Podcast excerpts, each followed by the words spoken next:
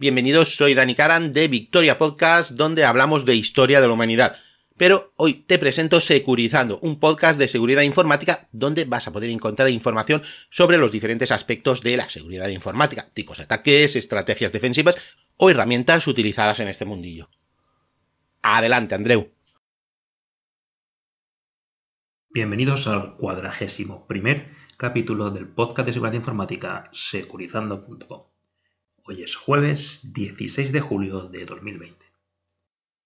Hoy nuevamente reaprovecharé un artículo del blog, este se ha publicado en enero del 2017, así que aquí tenéis un artículo convertido en audio. Hoy hablamos de un ataque al protocolo DHCP dentro de nuestras redes y de la medida de protección que lo evitaría, el DHCP spoofing y DHCP snooping. Vamos allá. El intento de hacer funcionar servidores DHCP no autorizados, lo que se conoce como DHCP rogue, se conoce como DHCP spoofing. Por el lado contrario, se utiliza la expresión DHCP snooping para definir una serie de técnicas que permiten asegurar que únicamente los servidores DHCP autorizados estén funcionando en una red. El servicio DHCP, Dynamic Host Configuration Protocol, es de uso casi imprescindible para cualquier red de uso común. Permite que los equipos se unan a una red de forma automática y sin necesidad de configuración manual. Así ya no hace falta que un administrador de la red configure todos y cada uno de los equipos para poder trabajar. Su uso está tan extendido que muchas veces lo damos por supuesto. Cuando llegamos a casa, nuestro teléfono móvil se conecta a la red Wi-Fi sin que tengamos que hacer nada salvo poner la contraseña primera vez. Y nadie se pregunta por qué. ¿Por qué debemos proteger el servicio de DHCP? Como hemos visto, el servicio de DHCP permite la configuración de cualquier ordenador que se conecte a una red. Y parte de esa configuración suele ser la puerta por defecto y los servidores DNS que debe utilizar. Los ataques tipo man in the middle buscan forzar que el tráfico pase por sus sistemas y una de las formas de hacerlo es precisamente engañando a los equipos para que usen sus servicios como puerta de enlace o como DNS.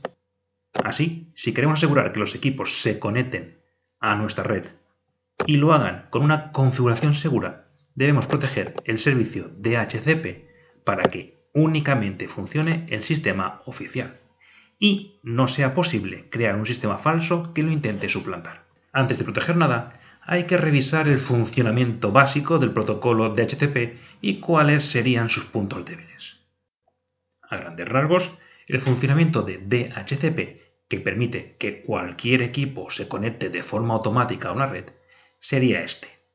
Primero, un equipo se conecta a la red, bien sea porque es un equipo apagado que estamos arrancando, bien porque conectamos nuestro móvil a la red Wi-Fi, etc. El equipo, es decir, el cliente, envía un mensaje de difusión o broadcast que llegará a todos y cada uno de los equipos de esa red, solicitando la información necesaria para añadirse a la red. El servidor de HCP o el elemento delegado, si lo hubiera, y únicamente él le responderá con un mensaje directo con la información de autoconfiguración que necesita para trabajar. El cliente, una vez recibida esta información, configurará sus parámetros tal cual se le indica. La petición del cliente se envía pues en modo difusión, por lo que todos los equipos de la red detectan esa petición. Esto es necesario porque simplemente el nuevo equipo no sabe, no tiene idea cómo está montada la red. Así que la única opción es enviar la petición de forma de que todos los equipos la puedan recibir.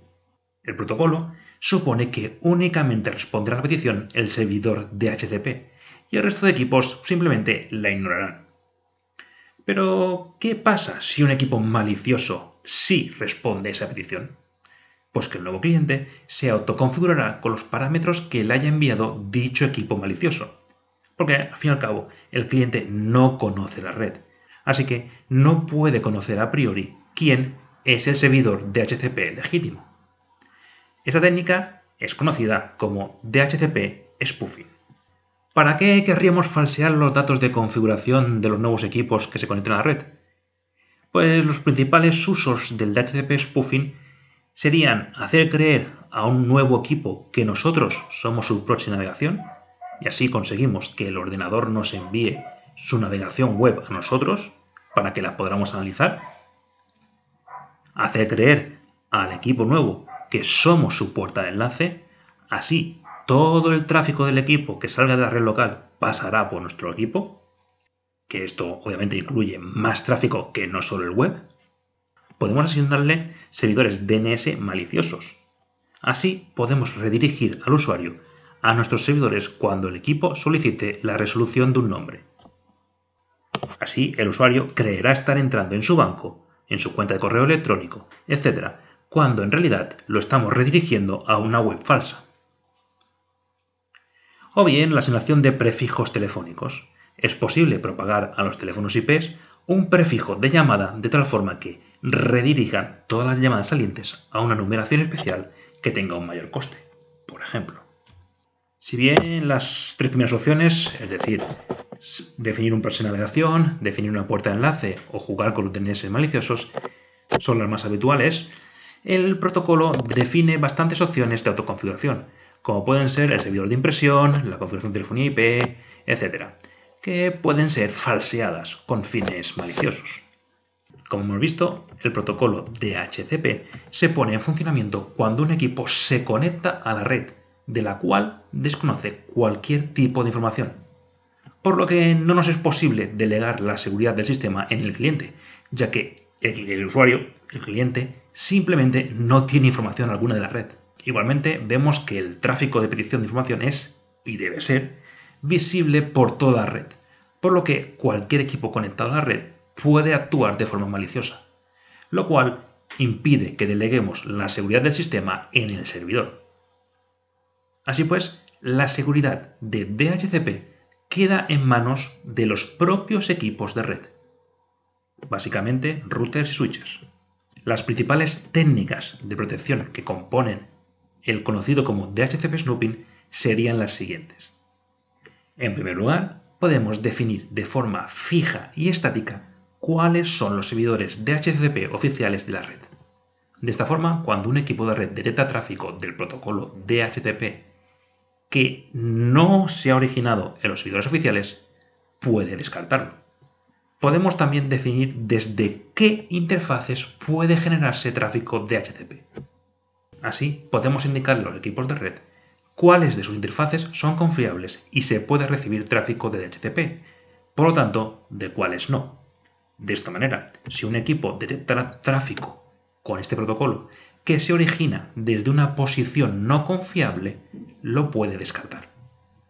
Así, si un equipo de usuario responde a una petición de HCP, el equipo de red más cercano a él lo detectará y eliminará dicho tráfico.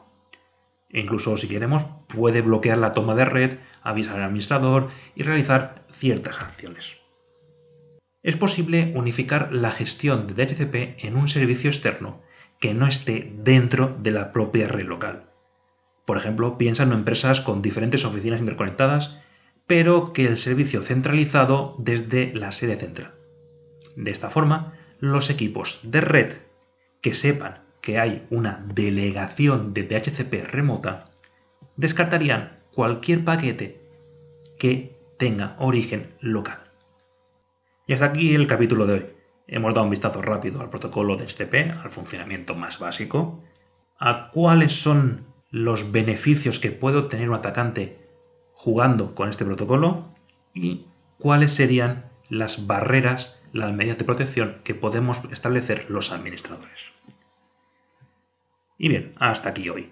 Si queréis proponerme algún tema del que hablar, felicitarme o echarme la bronca, podéis hacerlo en Twitter, securizando-bajo, en esta misma entrada del blog, por correo electrónico, andreu.securizando.com, o bien pasaros por el grupo de Telegram y así hablamos un rato. El enlace al grupo de Telegram está en el blog y como tweet fijado en la cuenta de Twitter. Y eso es todo por hoy. Muchas gracias y hasta la próxima.